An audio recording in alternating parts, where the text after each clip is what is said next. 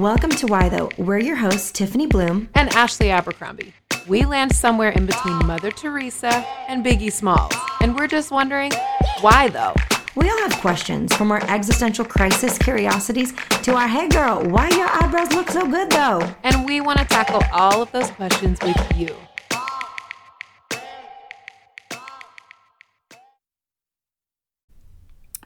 Welcome back to Why Though. We are so thrilled to have you guys joining us yet again on a Thursday at the end of the year. I want to know if you guys have seen that meme. It has changed on the month side repeatedly, but it's basically like a guy running and it says me trying to process March 2020. And then behind him is another guy running and it says me it says 2022 in two months. And so I feel like that's been all of 2021. So I don't know about you guys, but I'm still trying to process what happened last year. And now here we are at the end of the year, and I don't even know how to reflect. I don't even know how to think about the year. I don't even know what day it is, what time it is, what's happening on earth, because it's been a lot. So have y'all seen that meme? Listen, Abercrombie, listen. When I saw that, I said, truer words True words never been spoken. And I love that it's the Avengers because that's just fun.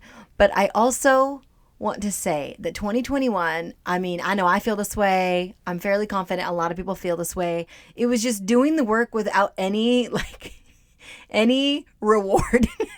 like just working your butt off and you're like, well, I hope this pays off at some point. I don't know. That's what I feel like this whole year has been just hard work and plowing and plowing and plowing and believing that there might be an emotional, spiritual, relational, social, professional harvest at some point. Maybe that's too vulnerable people, but there you go. 2021 in a nutshell. And there it's the last 2 months and like you Ashley, I mean, you regularly know I don't know what day it is because you'll be like, "Oh, it's Thursday. I'm going to send you this this and this." And I'm like, "So it's not Tuesday." I now know that it's not Tuesday because you just told me what day it is. Right. And sometimes it'll get to Thursday and you know, Thursday's our big release day and I'm yeah. like, oh, "Girl, yeah. I don't have not a graphic insight cuz I don't even know what the day is." I I don't know what the day is. Can you just make no. a video for your people and tell them yeah that we released today. tell them tell them what we released. Who even knows? But we released something and we showed up and we've been faithful for 3 years, people. And I know you listening cuz we see you all listening. We see you all.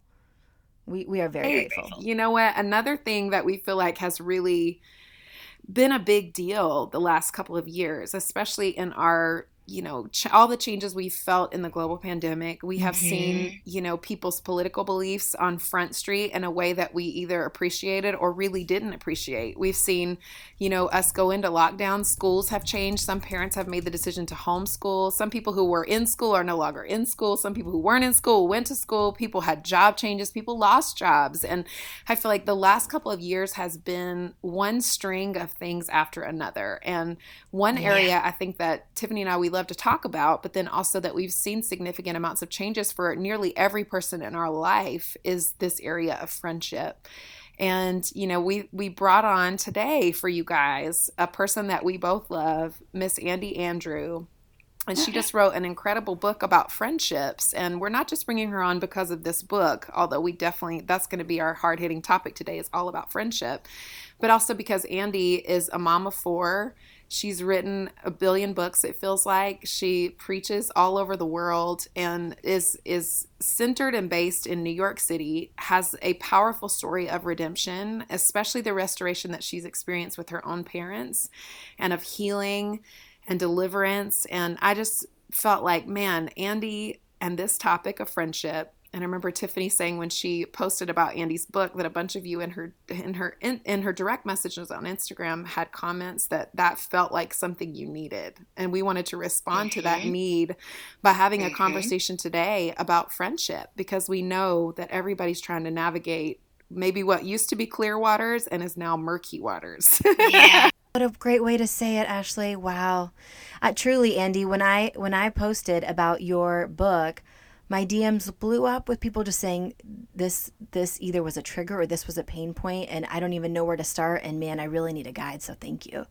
And so it is just I think as you like you said Ashley we've all been through it and friendship looks different especially as people's private beliefs um, became public and there's assumptions we had about people we knew really well that we found maybe weren't true. And so here we are here we are, folks. Andi, tell us something beyond the bio, mostly about your curly hair. Please tell mostly about my how cur- about your curly hair. You guys, I love you guys so much, and I just want to honor you both and thank you for always going there and talking about like literally all the things the the things that we don't always know how to talk about so thank you for paving a way in so many different ways so i love you guys how are you doing mm. so my hair my curly hair uh, what do you want to know? Like well I... let's be real you posted that fab y'all go find andi on the instagram because she did a hair tutorial like she's a 25 year old YouTuber, and you I've guys, watched it six times. It was embarrassing though. Did you feel like I started? I needed this? it. I, I bought a few of the products. You did? Okay, good. Yeah. Because I'm like, hey, I'm in my 40s. This feels awkward. I don't no. know why I'm doing this. Because Ashley, wasn't it you that posted that a reel of that that artist that was like artist trying to make reels and she yes. was crying and she was crying the whole time. yes, oh my gosh, so that's how I feel too. I'm like, can't we just like be old and just see each other and have old conversations? I think that's part of the problem and where this book comes in too. But you know, yeah. Oh my gosh. Yeah. But yeah, so um, I just I am so grateful and I thank you for having me on for this book though. yeah, we need it. Well, tell us where did this come from? Where where did this idea come from? I feel like it's um it's so different than your previous releases and your previous public work. I would love to know where this idea came from and, and why why does it matter right now? So yeah, the inspiration for this book uh, was really hard won. I was in a place about five years ago where honestly, the relationships around me, my friendships with adult women were totally falling apart. And I had like it felt like friendship breakup after friendship breakup after friendship breakup. And i was like where is a resource that helps me navigate how to walk this through? Because i don't know what to do here. And yeah I, w- I was leading and still am but leading a church at the time in new york city. And i realized that i had some serious issues when it came to relating to women and self-protection. And and the kicker for me was when my best friend of 20 plus years, I mean, I've known her longer than I have known my own husband, was when she really got to a point where she was kind of fed up with some of my cycles and there was like this major separation between us now i'll say this in hindsight i write about her so uh, she has given me permissions to tell our story and we have reconciled which is not necessarily the case with every friendship that kind of falls mm-hmm. apart or burns to the ground and so when I was in that season about five years ago and very publicly walking through a few things with different women in my world, the Holy Spirit just spoke to me and said, You know, Andi, you are the common denominator in every relationship that you're in. Mm. And so that hit me really hard. And I realized that I, the, the first thing and really the only thing that I could do in that moment, besides trying to make amends and walk in reconciliation, was first take ownership for my issues and my heart. And so that's what kind of took me on a journey about five years ago to figure out what the heck is wrong? like, what is going on? And and really, um, I don't know if you guys want me to go into a little bit of chapter one, but that's really where it kind of hit me, which if you get the book, it, it starts, chapter one is called The Woman Wound. And I really go there with the issues that I had with my mom, because I think a lot of times we will talk about maybe the issues that we had with our father or lack thereof, but um, not often or not in many places did I find that that was talked about where how does your relationship with your mother or lack thereof and the type of relationship you had with her affect you in positive and negative ways? And I realized I learned a lot of codependency from that relationship and that was where a lot of breakdown was happening in my relationships with women around me. So that's kind of where it started and then we find you know the journey to writing a book is always longer than like here's a great idea. I don't want to really write anything if I haven't at least carved it out and lived it um, and gotten my butt kicked a little bit as I've lived it so I can mm-hmm. help other people. So, yeah. I first thank you for your honesty on that. I think the mother wound is so rarely addressed and how it affects how we see ourselves and other women and I think like you said it's it's often a trauma response of how we'll engage friendships based on our first female friendship with our own mother. That's a that's a valuable insight that I think is often overlooked. Yeah. Yeah, and do you mind? I just want to share one thing that I think might be helpful was for me what that looked like is I had this beautiful mother who now I know in hindsight, and like Ashley alluded to, we have a very reconciled relationship that we've worked on very hard. And um, back in the day when I was little, I just remember she would share things with me that were too heavy for me to carry, to fix. Uh, and they were weighty. And it was about her marriage and difficult very difficult emotional things. So i started to carry those things for her. And and it was all through my upbringing into high school and even early married years where i started to go this feels like a violation of boundaries in a way that i didn't even know i should have had them. So yeah you know what i mean? I didn't know. And so then you carry what I didn't realize is I carried that into my friendships is that whether that was women that needed me to help them with something or had unspoken expectations or unmet needs of me, um, I would go, Yeah, sure, I'll carry that for you. I'll carry that for you until I realized that I was creating these codependent cycles and then really creating a messiah complex and i did not do a great job of being the messiah and relation and relationships would fall to the ground and and so it was like i was trying to get another hit from someone who would see me or love me because i had this need this insatiable need to be seen but also i had this insatiable uh, cycle that i was walking in to carry stuff for other people. And it was just a disaster until i started to really own it and heal from it. So that's what i really realized. Mm. And in the relationships that you decided, like, okay, I feel like now that I'm starting to resolve personally, as you thought that to yourself, I'm starting to resolve with my mom. I'm starting to see the root of some of these issues in my adult female friendships. How did you determine what relationships you wanted to move forward in and what relationships you realized actually were done here? And how did you kind of, you know, yeah, how did yeah. you make that transition and what did that journey look like look like for you?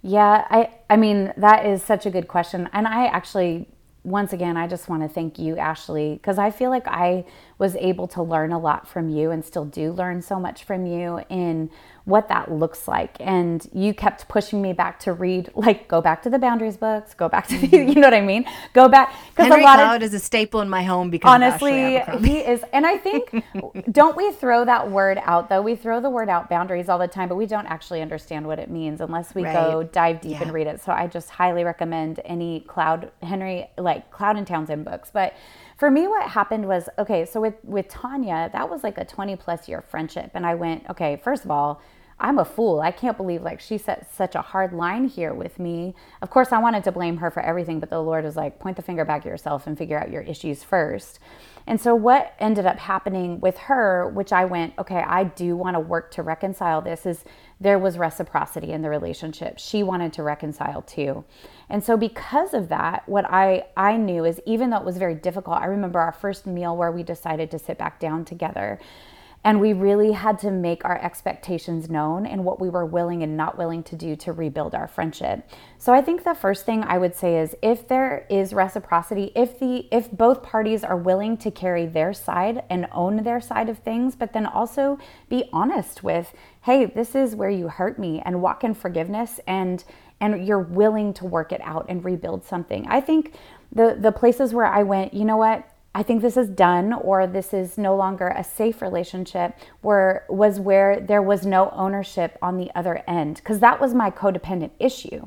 So if someone said this is your fault, I'd go, "You're right, it is." And my husband would just look at me and be like, "Are you crazy? Like that's not your that, that's you actually didn't do that." I'm like, "I didn't. That's not mine to fix or carry." He's like, "Absolutely not." So I actually it was like this part of me that I, ooh, it makes me want to cry right now. like I just, I just needed some solid people in my world that would go, I need you to look in the mirror. I need you to own your stuff. Whew, sorry guys. No, um, but I think the the parts that were the most difficult were the ones where the other party wasn't willing to come to the table and own yeah. their side of things. And that's where I had to go, wow, this is done and I'm devastated. And then I had to walk through the grieving process and then truly know what healthy boundaries were to put into place and say what I was willing and not willing to do. And so, yeah, the, I, I don't know if that helps, but those are kind of the ways that even still to this day that I have to weigh things up. Um, so that I don't sit there and carry everybody else's stuff for them or get in unhealthy cycles because um, it actually does a disservice to even your friend if you start carrying their stuff for them instead of helping them to learn how to own their own stuff and take it before God to heal. So, yeah. I think identifying how we what role we play in a relationship is so much harder than we could ever imagine. Yeah. because so much of it is subconscious and so much of it is formed in our family of origin that we're like, this yes. is who I am. This is how I operate. Yeah. And when it's masked as almost a gift, a skill, like, oh no, I can help carry other people's things, that can be looked at as like a as a personal ministry, if you will, whether you're in, you know, public ministry or not. Like, no, this is who I am, this is how the Lord's wired me, rather than like, this is gonna kill me this yeah. is going to be so heavy and weigh me down, and I'm going to get in these cycles where I'm just worn out and exhausted and I'm not realizing that I might be propelling this problem. So I think the value of being able to understand what you bring into a relationship and how that might be unhealthy is so much work, but as we all know, a healthy friendship, even a healthy marriage is two healthy individuals. And the way that you just explained that, I think thank you for your vulnerability, but also thank you for reminding us that it takes a lot of work it takes does. a lot of work. it does. It does. I mean, I'm in recovery at the moment. I'm in Celebrate Recovery with a small group of other pastors. And that for me has been something where I realized, wow, I have to choose to be authentic with the many and vulnerable with the few. My friend Irene Rollins, that's like, she always says that to me. Andi, just remember be authentic with the many, bring your true self to the table. But be vulnerable only with a few. And so there are a few people in my world that really get to see those sides of me that I'm scared to share with with other people, if you will, because I know that I need to recover in Christ on a daily basis. I need to not be in denial anymore, but I need to really face myself and walk it through with a group of people that are there for me to just walk it out. So I think that that's really important and that's the biggest thing in Christianity. I think where I I sometimes even get frustrated pastoring because I'm like, you guys, you have to do the work. It's not like abracadabra. Like, yeah. you know, Jesus loves you and he has come to recover all the losses in your life, but you have to walk with him and work with him in that rhythm of grace alongside him.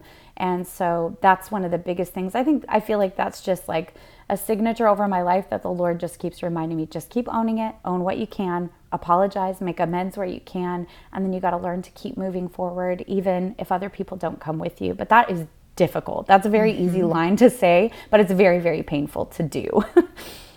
it is so hard. I think that, you know, change is so slow. And mm. I think that we would appreciate, you know, change being less measured and less hard won and I think that's why some people try to willpower it or try to do it for just a little bit and, you know, try to make a, a little thing over here so that life can be a little bit better or a little amends over there, but never actually fix the things that are broken. And, yeah. um, you know, not that we really have the capacity outside of God and good community to make those changes anyway, mm-hmm. but I do think, you know, I, that's why people don't want to do it is because it takes so much time. And, and nobody i think is wanting to be deeply connected to like the sacredness of slow and yeah. the, the holiness of you know living in the moment and the the journey of recovery. Like these these things are so hard. And i've, I've been frustrated i think with christians for a long time. Um especially religious Christians, I guess, who kind of come in and hope that, you know, I can just do these things and it's going to produce this in my life. And then if it doesn't, I'm going to be frustrated with God and with the church and with everybody around me, you know? And,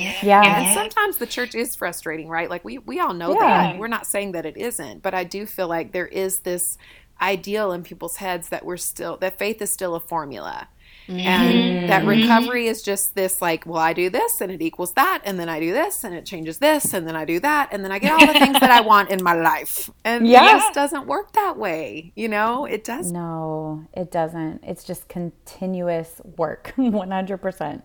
Yep.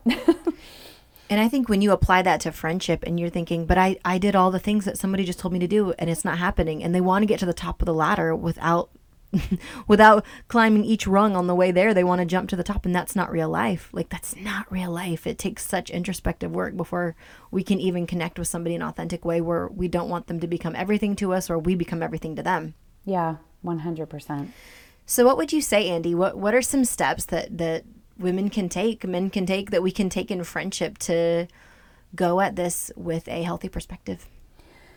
Well, I mean, I know I've I've belabored it, but I think the first part is always ownership um, on your own in your own life, and that's just where you can always begin. Nobody can control that. You have complete um, authority, really, to step into a place where you get to decide. Hey, I am going to walk in healing. I'm going to see a counselor. I'm going to talk to somebody about this. I'm going to choose to go to church. There's real beauty in that, um, and so we've got to understand that. But as for the creating like genuine connection with other people. I think what has been difficult about these last couple of years has been the reinforcement of isolation, right?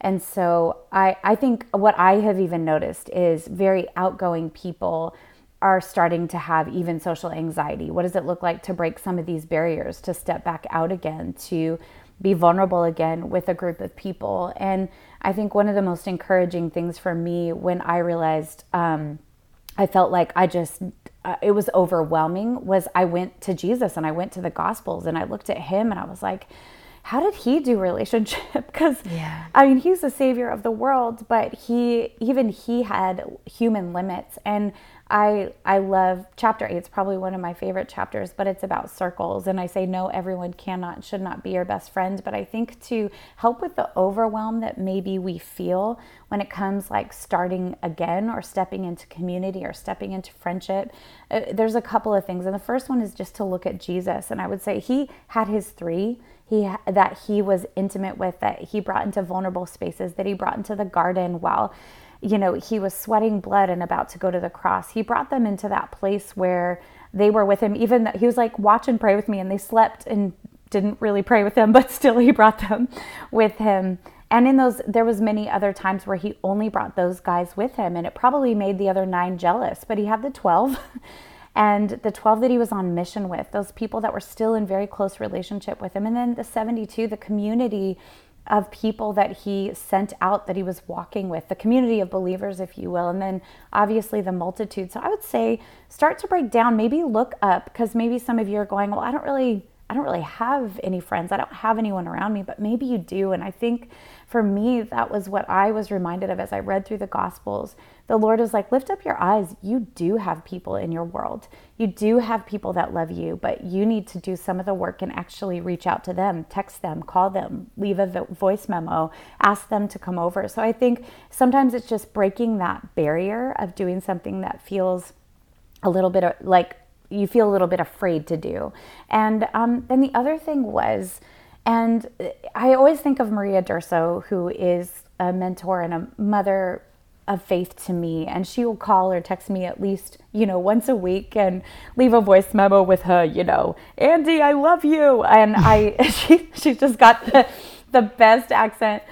But i always look at her story and i was like there's this woman who at childbirth uh, you know her mother died. Her father became an alcoholic sent her away to a to a nunnery to be raised where the nuns would give her alcohol and sexually abuse her. And then she got saved as a heroin addict in the hippie era and then became a pastor of a church. And she had no women that went first, no women that loved her, no women that believed in her. But that woman, Maria Durso, is a woman that I look up to who always goes first, who does hard things, who doesn't make excuses when she has a million to make, but has chosen to be the first one to text, the first one to gather, the first one to encourage. And wow. she's taught me more than anything that I think a lot of times what we're doing, and I know this for myself, um, is that I can get into this, you know, victim mentality way of thinking. I was like, no one's reaching out to me, no one loves me.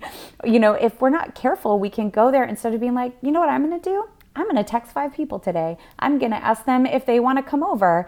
I'm going to do something that uh, feels a little bit scary to me uh, because I'm going to choose to go first and be the encourager. And you'll start like attracts like. I'm amazed yeah. at what happens when you choose to go first. So, those are the two things. Like, just look at your circles that you actually probably already have, or choose to begin to create them, and then choose to go first, even when it's difficult and you wish somebody else would, would do it first. That's yeah. beautiful. One of the things that comes to mind, even as I hear that, is for those of us, and I include myself in this, is like, oh, yeah, I need to do that. You know, because you're like, oh, life is so hard. We raising kids. You know, if you got so many issues to deal with, whether it be with your kids or job or life or marriage or mm-hmm. work or what have you. And you're just like, I don't have space. I don't have margin. And in reality, we forget that this is a blessing to us. Yes, it takes investment, but we're also going to be deeply blessed. You know, it's one of the things like, oh, you know, some friends want to go out tonight. You're like, I'm too tired. And you're like, oh, yeah, this is actually a blessing to me. This will enrich my life. You know, Yes. my mm-hmm. the neurons that will fire when we're together are a blessing. you know, like this is this is something we need. I think so often i think especially if you're in a season if, if you happen to have maybe little kids or you just i don't know what you're going through but you're just beyond right? It's just too much. Mm-hmm. everything's too much. This can feel like one more thing. I got i'm just gotta be i'm just being totally honest and Yes, it does. this can just be like oh man this is one more thing i need to check off my to-do list. And i think when we get to that point we're like wow this feels like a to-do. We know that when even the good things feel like a chore there's something out of balance and when we Mm-hmm. forget that relationships not only are we investing there is a harvest. There there is um, there, there's such a blessing there and it's how we're wired whether we admit it or not Yeah, that is so true. It really is, and I think that that's that's what we are all up against after the last couple of years. I mean, some people are Mhm. out there listening and they are having to try again. You know, lost Yeah. significant amounts of friendship or perhaps lost or had to walk away from their faith community. And people Mhm. are noticing, man, I still want to be in this person's life, this family member, this friend, this coworker, but I have to have new boundaries because they're not Yeah. safe in these three areas of my life. Or we're saying, man, I was deeply wounded by a friend and now have to figure out how do I journey forward? Or it's like the same thing Tiffany just talked about where you don't you don't have the energy to connect in the Mhm. same Yeah. way. Mhm. And one of the things I've been saying to myself is just, you know, just that posture of grace. Like in different seasons, my husband talks about how in your brain pathways, you need an exit ramp so you can get off the highway of the train of thought that your brain is on. And so my exit ramp has just been the word grace. For a long time, it was the word love, but lately it's been the word grace because I think to myself, I can't go back to to who I was before and I can't go back to what I had before. So, God, can you give me the grace to be where I am and to build again and to let go of things and to not hold myself to a standard that's no longer feasible or that's no longer God's? And so I feel Yeah. like we Yeah. all just need grace to try again or to do different or to be different or to engage with others. Um, we need that fresh that fresh fall, that windfall of grace so that we know it's going to be okay, but it's not going to be easy. Yeah. Yeah. I love that so much, and I I think about how um, really the world has changed. We have changed, and now we're all starting to to re-engage in new ways. And I think we're all still walking through some of the effects, and that grace is so important. And I know that you know when it talks about, I think it's the message translation that says, "Find your unforced rhythm of grace." Um, I think it's in Matthew where it talks about that. But it's like we were dancing to a different rhythm. Maybe it was you know, and the the rhythm of the music on planet Earth in our lives has changed, but we're still trying to do the same dance from last season. And it's like we ha- we have to understand. No, find the new rhythm of grace. And I love that Ashley because I think that does give people permission to go. Okay, there is something new and I can step into it and it's a new rhythm. But it is, you have to give yourself grace to try again because self preservation is such a natural thing to want to do. And we have to like, like push past to even want to step into messy godly connection because even if it's godly, it's still messy. And and that's what we have to realize. It's not going to be neat and tidy. And if we're looking for that, then we're just going to be constantly disappointed. So that's where the grace comes in again. So yeah. even Mm-hmm. the godly is messy well that's a word that's a word right there Whew. uh, Andi, any final thoughts as you um, as you're launching this book into the world about friends and intimacy and vulnerability? Uh, what what would you want to encourage our Why Though listeners with?